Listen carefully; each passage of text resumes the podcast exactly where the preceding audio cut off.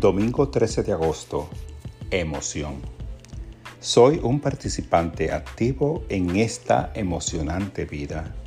Cada día, el sol se levanta en un mundo lleno de maravillas y aprendizajes donde puedo encontrar muchas cosas que capturan mi interés y despiertan mi emoción. Sin embargo, si me alejo de la vida y pierdo mi interés por explorar, también pierdo mi entusiasmo y pasión.